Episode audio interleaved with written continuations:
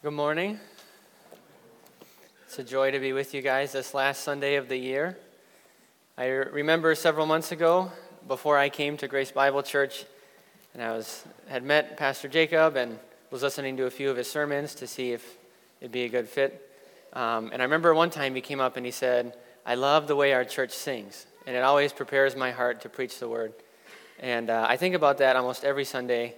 Uh, it is such a joy, and it does warm our hearts to, to be prepared to hear the word, just like that last song said. So, good job singing. Every week it's very good. This morning and next week, we're going to take a break from our series through the book of Matthew, and we're going to think about spiritual disciplines. I believe this is a, a normal pattern for us here at Grace. So, as we enter the new year, it's kind of a time of reflection and maybe renewed interest and, and pushing to have our growth in our Bible readings and in prayer. We've done Bible reading in the past as a discipline. I just want to remind you there are reading plans in the foyer out there. Please take one if you haven't got a plan yet for yourself. And this morning, I'm going to preach on the spiritual discipline of prayer. Spiritual discipline of prayer. A couple reasons I wanted to preach on prayer. The first is that reminders are always good. So I assume if you're here, you understand the importance of prayer and you strive to pray every single day. And I also know that if you're like me, you probably struggle praying uh, and having a vibrant prayer life. And so I think a, a time in the Word thinking about prayer will be good for us. The second reason I wanted to preach on prayer is I don't think we define it all that well. And I'm not talking about how a Christian versus a non Christian would define it. Uh, right? A non Christian thinks prayer maybe is a crutch or something that helps us in difficult situations. I think that we as Christians don't always share a common definition of prayer or define it as well as we could. So I'll give you an example to illustrate. Several years ago, when I was in college, I was able to go on a missions trip. And leading up to this, we had team building activities, which usually meant serving at other churches. So we went to a church in our area, it was quite a big church, and we had volunteered to clean their nursery toys. And when I say big church, I mean like there's like multiple nursery rooms and youth group aged activities, bigger than this room. So we go and we're cleaning, and some of us got done quicker than others. So we went and we sat in this big foyer area, and we were watching a rehearsal for the next day for the youth age church service. And it was, I'd never forget it. It was like a late night TV show where they had a guy on the piano who would play the piano, and then he'd make jokes. And then you had one guy kind of leading the interview and another person answering. And so they would do this whole build up, and then they would ask the person, What is prayer? And the person would say, Prayer is, and then they would trail off, and they'd all look at each other. Um, the person didn't have a definition. She did, all, the, all the pieces of production were in place, except a robust understanding of prayer and being able to teach on it. And that always stuck out to me. I thought that was so sad. They ended up defining prayer just simply as talking to God, which I think is as fine as things go. Perhaps you've used that with your kids. But if we have a whole sermon on prayer and all we get is prayer is talking to God, I think we're missing a lot. So, the first thing we're going to do this morning is give a detailed explanation of prayer. We're going to start with this definition and then move on. We have three questions that are going to structure our time in the Word this morning. The first question, what is prayer? The second question, how do we pray? And the third question, when do we pray? So if you're taking notes, those three questions are going to structure our time. I'd like to begin with more prayer and ask the Lord's blessing as we open His Word. Please join me. Father, I thank you for your Word, that it is clear. I thank you for the gift of even being able to speak to you, Lord, because of the work of Christ, because of the assistance of the Spirit who enables us to pray. I ask that you give us a greater understanding, and would you use your word in the preaching this morning to stir our hearts, to spend more time to commune with you in prayer to think about the blessing that it is. Please be with us this morning. We ask it in Christ's name. Amen. The first question What is prayer? To help us define prayer and to do it succinctly, I'm going to use the answer given from the Baptist Catechism of 1813. The Baptist Catechism of 1813. It should be on your sermon handout. I just put it each phrase at a time. So remember, a catechism is a teaching tool. So as we answer this first question, it's going to feel more like a teaching session. But once we get this definition in place, then we're going to move to exhortation, and we're going to see how this affects how we pray. So, the Baptist Catechism, in answering the question, What is prayer? gives this answer Prayer is an offering up of our desires to God by the assistance of the Holy Spirit for things agreeable to his will in the name of Christ, believing with confession of our sins and thankful acknowledgement of his mercies. That's a good definition. And we're going to look at it phrase by phrase, and we're going to see the truthfulness of it from Scripture. So if you're taking notes, there'll be about two Scripture passages for each phrase. Tried to space it out to help you. And we're going to begin with the first phrase Prayer is an offering up of our desires to God. This phrase is somewhat close to that smaller definition of just prayers talking to God. And we see this idea in Psalm 62 8. Trust in him at all times, O people. Pour out your heart before him. God is a refuge for us.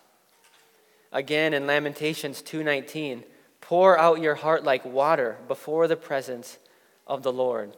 This offering up of our desires or pouring out our heart. It's illustrated really well by Hannah, Samuel's mother. If you read the book of 1 Samuel, um, Hannah could not bear a child, so she goes to the temple and she's praying in her heart. The text says she is speaking in her heart, so that only her lips move, but no words, no, no voice is heard. So true prayer involves the heart.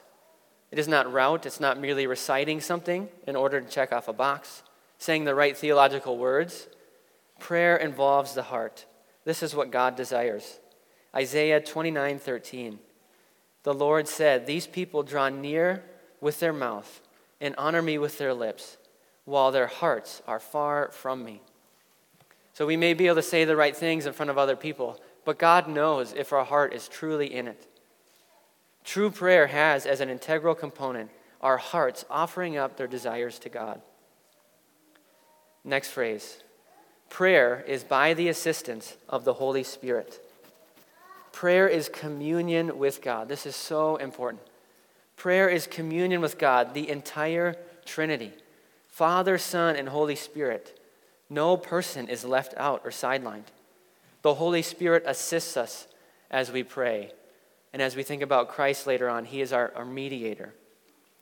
The Holy Spirit is necessary for our prayers.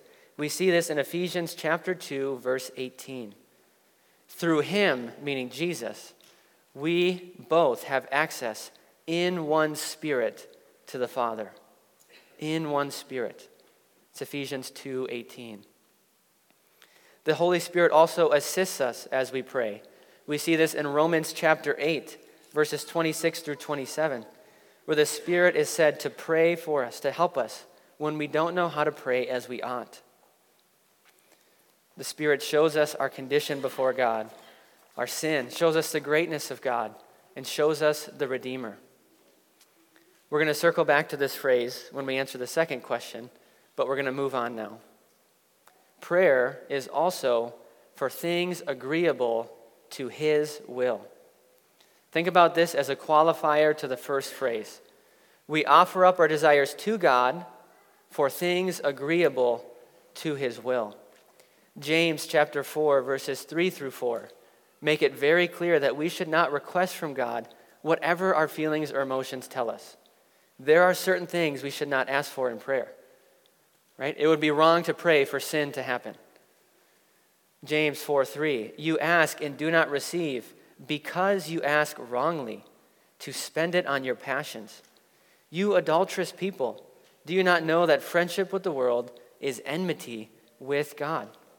So James is speaking to Christians saying, You are praying wrongly, and the reasons for your prayers are wrong, to spend it on your own passions.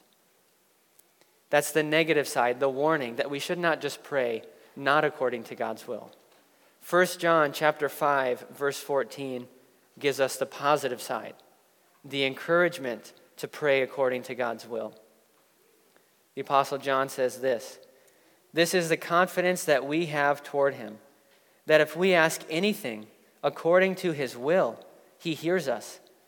And if we know that he hears us in whatever we ask, we know that we have the request we have asked of him. That's an incredible promise.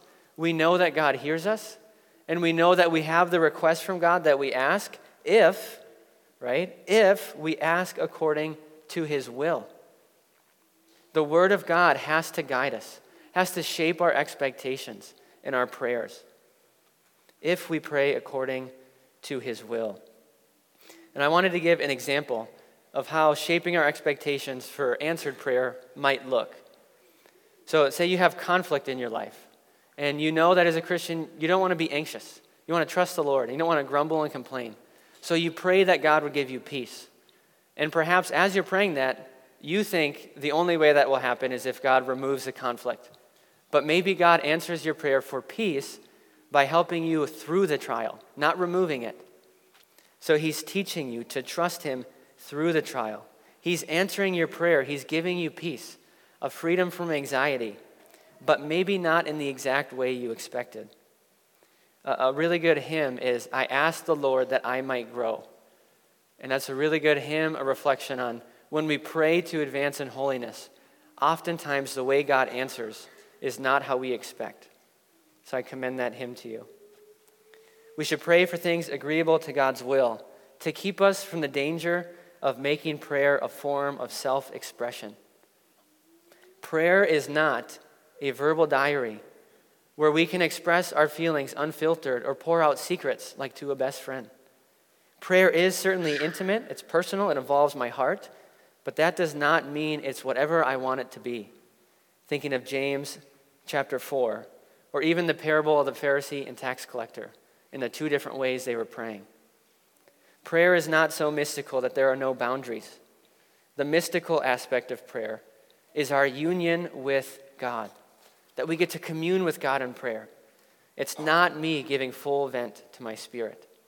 We should pray for things agreeable to His will. Next, prayer is in the name of Christ. Should we pray in Christ's name? Yes, He is our mediator. 1 Timothy chapter 2, verse 5. For there is one God, and there is one mediator between God and men, the man Christ Jesus. The Lord Jesus is our only mediator. As we saw in Ephesians 2:18, it is through him we have access to the one Spirit. I think there might be a temptation for us, especially those who come from a Roman Catholic background, to kind of deny the need for a priest in our lives. And we certainly don't need multiple priests, priests who are only man, but we do need a mediator. This is what Job cried out for in Job 9. He says, There is no arbitrator between us, between God and man, who might lay his hand on us both. And we have that in Christ, a mediator who is both God and man.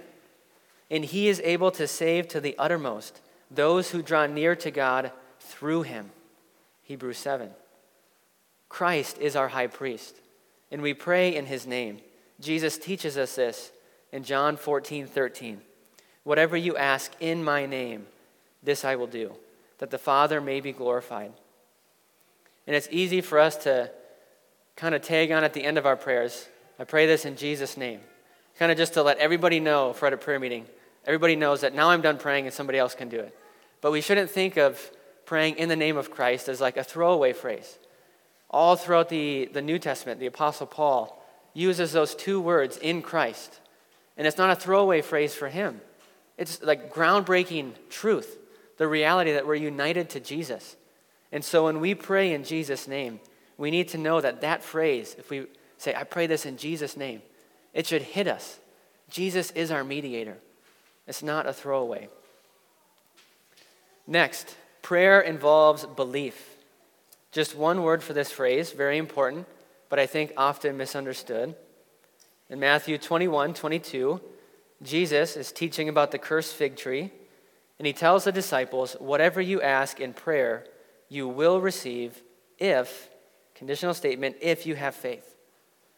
In James chapter 1, we see something similar.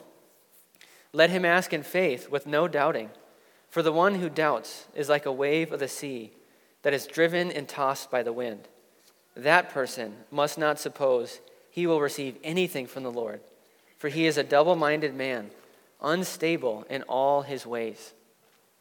Faith that God will act is based on God, not on our own strength. What I mean is this faith should be based on the character of God, right? We, we heard from Psalm 145 his word and his works. God has a proven track record. So our faith is in God, not in faith itself, not in the idea of faith. It's not like an abstract idea that if I just try to make myself feel happy, I will be happy. Or if I just speak something out there, it's going to come back to me like karma. The object of our faith is the most important thing. And God, as the object of our faith, is sure. So we should believe as we pray that God does hear us and that He will answer our prayers.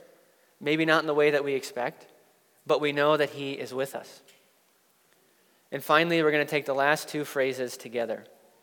We should pray with confession of our sins and thankful acknowledgement of His mercies. Do all of us in this room have sin that needs to be confessed? Like on a daily basis? Yes. 1 John 1 8. If we say we have no sin, we deceive ourselves, and the truth is not in us. Therefore, we should confess these sins because, next verse, if we confess our sins, he is faithful and just to forgive us and to cleanse us from all unrighteousness. We should confess our sins. Is God merciful to us? Yes, of course. Does he bless us? Yes. Ephesians 1 talks about the immeasurable greatness of God toward us who believe. So we should therefore thank God. Philippians 4 6 in everything by prayer and supplication with thanksgiving.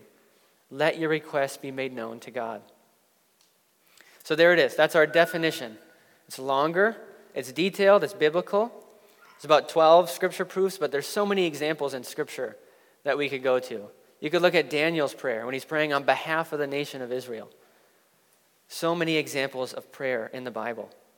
I'd encourage you to memorize this definition. It might seem long, but it is a catechism answer.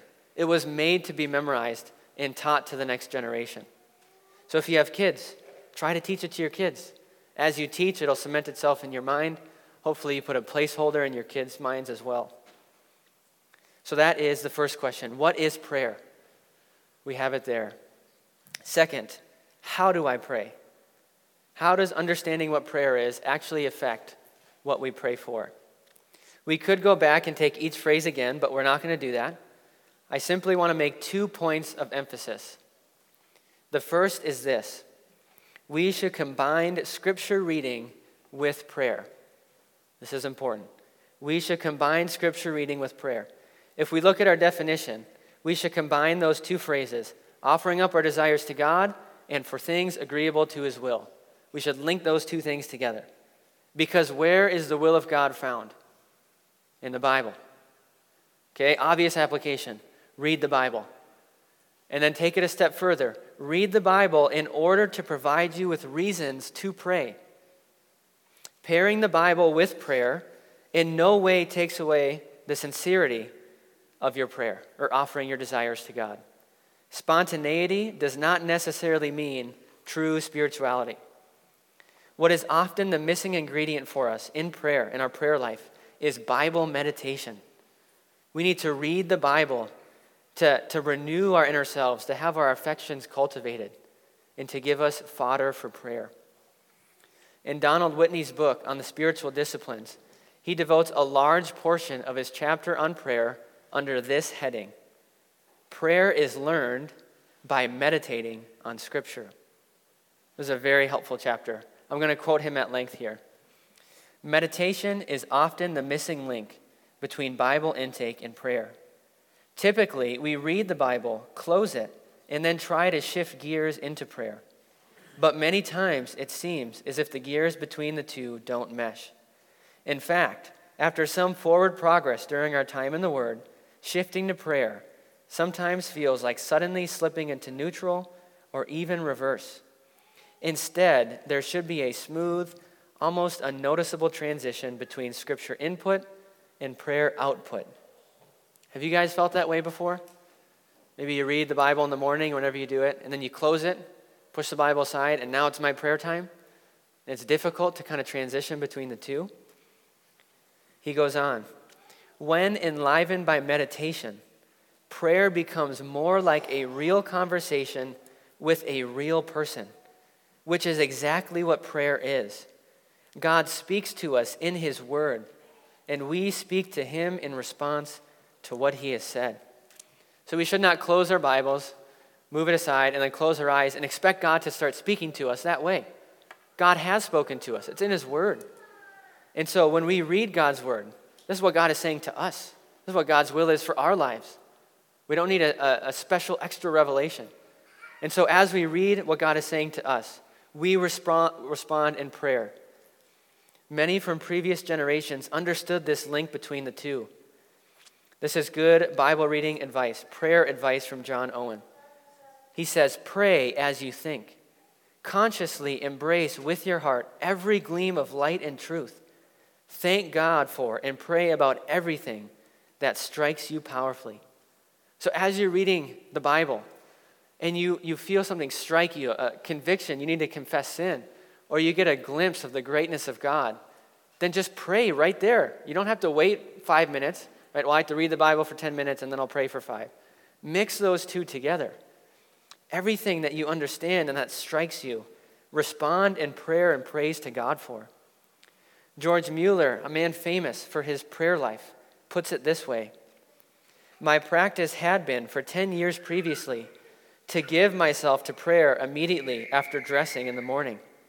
Now I see the most important thing is to give myself to the reading of God's word and to meditation on it, that thus my heart might be comforted, encouraged, warned, reproved, instructed, and that thus, by means of the word of God, and meditating on it, my heart might be brought into experimental communion with the Lord.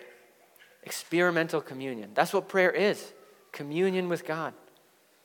Brothers and sisters, meditate on God's word for guidance in your prayer life, to stir up in you a sincere, affectionate pouring out of your heart to God. We need to pair these two disciplines together. That's the first aspect.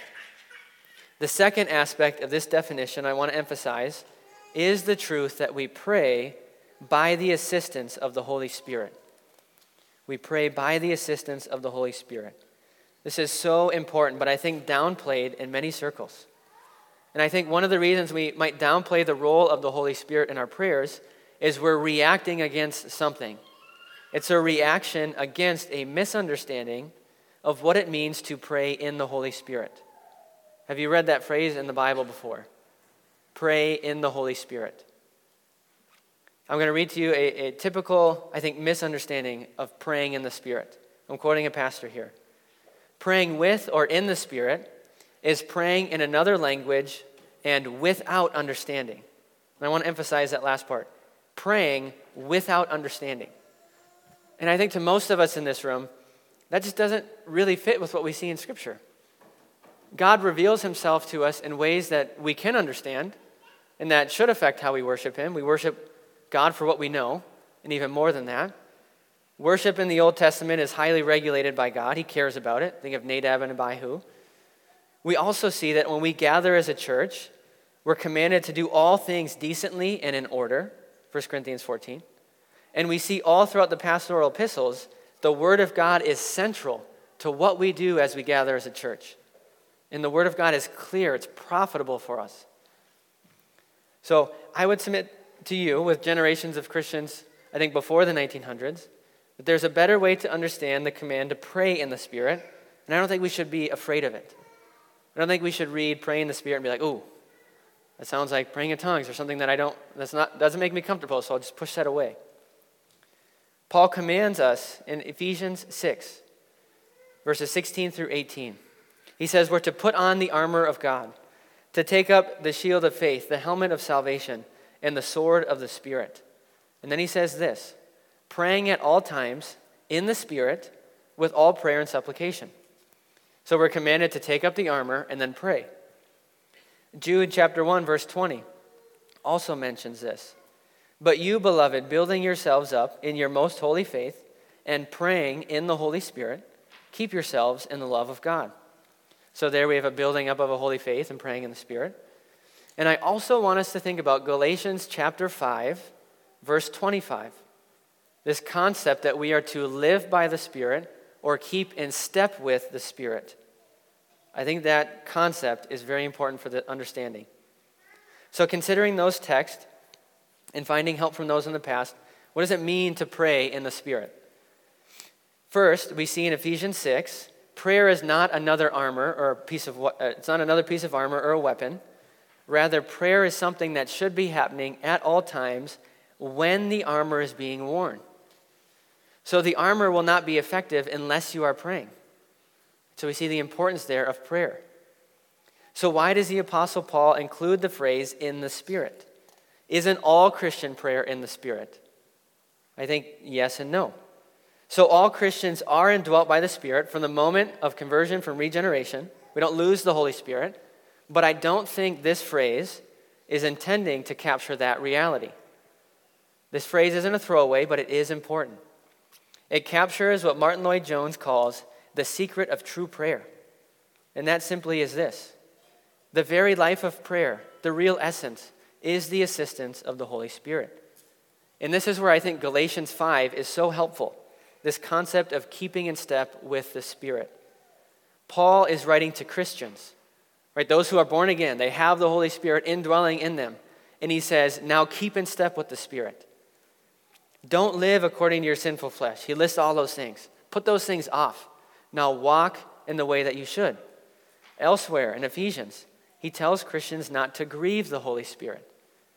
He's not teaching that somehow we lose the Spirit, or maybe when we sin, the Holy Spirit leaves us and he comes back when we repent. He's not contradicting with other things he said. But he is commanding us in a very real way walk in holiness, walk according to the Spirit, not according to your sinful flesh. So, I think if we take that concept and apply it to prayer, then we'll get a better understanding. So, in your own experience, have you ever said a prayer before a meal or at night with just really no affection? It's just lip service. Okay, is that just me? Have I just done that? Not knowing what to say, perhaps you're praying with other people and you get embarrassed, so you just throw out big words, try to sound cool. Have you ever been speaking of the glories of God, but in your heart, there's just no life or light? It's like, yeah, I'm saying these words. Prayer is communion with the living God. Does a cold, indifferent prayer reflect that reality? Would we classify that type of praying as keeping in step with the Spirit, or maybe praying in our own strength, or praying according to the flesh? Praying in the Spirit according to the Spirit or in our own strength. What would praying in the Spirit look like then? An old Puritan from the 1600s, William Gurnall, explains it as a Holy Spirit stirring of the soul, which both excites in us a fear and then fills it with a sense of God's greatness. The Spirit fills the Christian, he says, with a holy confidence and a humble boldness in prayer. And this is what Martyn Lloyd-Jones calls freedom in prayer. Whereas a Christian, we're not stumbling. A warmth, a liberty, a confidence in the promises of God in prayer. Prayer not being an exercise and saying the right things or having to pray so I can do an activity, but actual communion, recognizing it for what it is communion. Like what George Mueller said, that experimental communion with our Creator. Now, have you, ever, have you ever prayed like that before? And I think if you're like me, you, would say yes.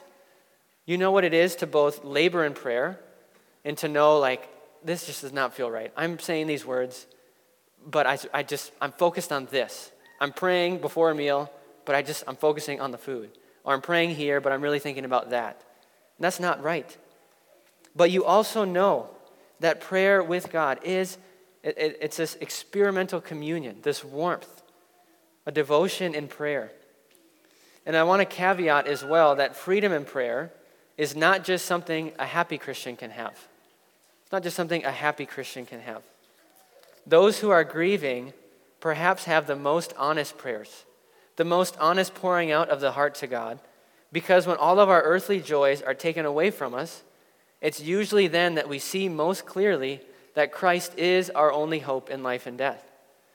And if we trust Christ in those moments, we still can and should have a holy, or sorry, a humble confidence and a holy boldness in prayer, even in suffering or loss. We can trust God that He is still with us there. Having a, warmth or a liberty or praying in the Spirit is also not uh, just warm, fuzzy feelings. It's not all of a sudden being able to speak how you don't normally speak, right? We have somebody who's very well educated and they speak or they pray. It's probably going to be a well educated prayer. If we have somebody who's newer in the faith and they don't know fancy theological terms, we shouldn't expect that. They're just going to start spouting out fancy theological terms. So I'm not saying that praying in the Spirit is this like in the clouds experience, but it is praying in accord with the Spirit, keeping in step with the Spirit, knowing that experimental communion with God that prayer brings. And when we think about my prayer life, when I think about my prayer life, or maybe you guys think about yours, it can be convicting to hear people talk about prayer this way. Okay, I'm convicted. I'd be surprised if somebody here would say, Yep, my prayer life is great. I'm never distracted. I'm always praying without ceasing. Martyn Lloyd-Jones anticipates a question, perhaps asked by a convicted or downcast saint, and he gives a very encouraging answer. He says, Is anything real prayer but that? Warmth, liberty, confidence, a humble boldness. And he says this Yes, I thank God that it is. I believe that God honors our intentions, poor and unworthy though they be. But let us not rest in intentions. Let us try to learn how to pray in the Spirit, to grow in our prayer. Right? We know that scripture reading is a discipline. We need to work at understanding what's in the Bible. We need to work at connecting the whole. Prayer is also a discipline. We need to work at prayer. It might be that we're in a place where we can only pray for two minutes before we're distracted and we just have nothing to say. We need to work, try to labor in prayer by the assistance of the Holy Spirit. We should grow in prayer. That doesn't make it unspiritual, right? Just in the same way, if you're married, you have to work to get to know your spouse, right? The same way we should work to spend time to commune with God in prayer, carve out time for it. And so, very briefly, uh, I want to give four ways that we can press on to grow in prayer. And this again is from Martyn Lloyd-Jones. is very helpful for me. The first thing he says is admit our inability and cry out to God for help. Do we want to pray in the Spirit as Paul commands, he says, then we should, let, we should ask God for it. None knows how many byways the heart has, how many back lanes to slip away from the presence of God. It's our heart, our sinful hearts, disposed toward sin. How much pride also if we enable our prayers with expressions? How much hypocrisy if we pray before others? And how little conscience is there made of prayer between the God and soul in secret, unless the spirit of supplication be there to help? When the spirit gets into the heart, then there is prayer indeed. That's from John Bunyan. The second is enjoy a living communion with God. So prayer is not separated from all of your life. Okay, so if if we're choosing to make strides in holiness, if we're choosing to live according to the Spirit, then we would expect our prayer life probably to match. If we're choosing to live in sin, we should not expect to enjoy our time in prayer. If we're making a habit of sinning, those two things just would not fit together. The third thing, he says, plead the promises of God with boldness, liberty, and assurance. For God has made promises. We can trust them. He's already begun answering them and we can be assured that not one of his promises will fail. And the fourth is to obey the Spirit's promptings to pray. I think this is important but overlooked. If you feel prompted to pray, reading scripture, at work, wherever you are, then you should pray. Doesn't mean you have to go to a closet. You can pray in your heart and keep your eyes open. That's okay. But you should pray when you feel prompted. So, this is the second point I want us to emphasize and exhort us to do we should seek to pray according to the Spirit. Not turning off our minds, but meditating on who God is, praying according to the Spirit. A route, half minded, or distracted prayer does not fit with what prayer actually is. Yes, God hears all of our prayers. Yes, the Holy Spirit helps us when we don't know how to pray as we ought. But like Lloyd-Jones says, let us not rest in our intentions. But let us press on. Let's grow in this discipline of praying So that is the second question How should I pray? With the Bible, with the assistance of the Holy Spirit. And third and finally, the last question When should I pray? I want to answer this question simply by focusing on corporate prayer. So, when should we pray with others? And I want to say with others at Grace Bible Church. Corporate prayer. We should, as a church, seek to pray together. And I think that if we're not in some way marked by prayer, that's a, that's a sign of an unhealthy church. I'm not saying that's where we're at. I'm just saying if we're going to be a healthy church, prayer is going to be a big part of it. How can we pray together then? Well, first of all, I think Hebrews was mentioned by Pastor Jacob earlier. We should not neglect meeting together. This weekly gathering, every single Sunday, we should come together because we pray together. We sing praises. Sometimes the songs we sing are just prayers written to music. We should gather together. And when Josh or Pastor Jacob or whoever gives the exhortation is praying, we need to focus and pray as well. Second, you could attend a Bible study or a community group, right? The Word of God is our fodder for prayer to stir up our hearts. Meet people at the, the Bible studies, attend a community group, pray with people there, meet somebody, meet one on one, pray together. We have a monthly prayer meeting the first Tuesday of every month. So I believe that's coming up in two days, this Tuesday. It's at 7 p.m. So please come to the monthly prayer meeting. I want to exhort us as a church, we should make something like a specific time only for prayer a priority. So I want to ask a question. This is a diagnostic question, and we should answer it in our hearts. Do we believe that a prayer meeting is worth it? I want you to think about that. Honestly, could a prayer meeting wake you up early in the morning and get you out of bed or keep you out late at night? Just going in a room, small room, sometimes it gets stuffy, maybe it's too cold, you're not comfortable, and you go sit in a room with people and close the door and you close your eyes. Does that excite you? Do we understand that what's happening there is going to shape the life of this church? I want to read a quote here from Charles Spurgeon addressing people at a prayer meeting. He says, What a company we have here tonight. It fills my heart with gladness and my eyes with tears of joy to see so many hundreds of persons gathered together at what is sometimes wickedly described as only a prayer meeting. It is good for us to draw nigh unto God in prayer, and especially to make up a congregation for this purpose. How could we look for a Pentecost if we never met with one accord, in one place to wait upon the Lord? Brethren, we will never see much change for the better in our churches in general until the prayer meeting occupies a higher place in the esteem of Christians. That's convicting. Is it only a prayer meeting in our minds? This is only a prayer meeting.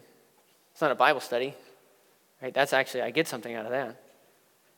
We need to prioritize praying together. And I know that schedules don't line up. This is where you can meet this weekly gathering. We are praying together. You can meet one on one and pray at Bible studies, at community groups. We need to be, as a church, marked as a praying people. And so, to encourage us, Brad Hatfield, he leads the prayer meetings, and he was looking over a prayer list from last December, and he shared specific ways that God answered prayer. I think this is amazing. Sorry. so, you guys, I wasn't here. You were praying for a church member about to begin chemo.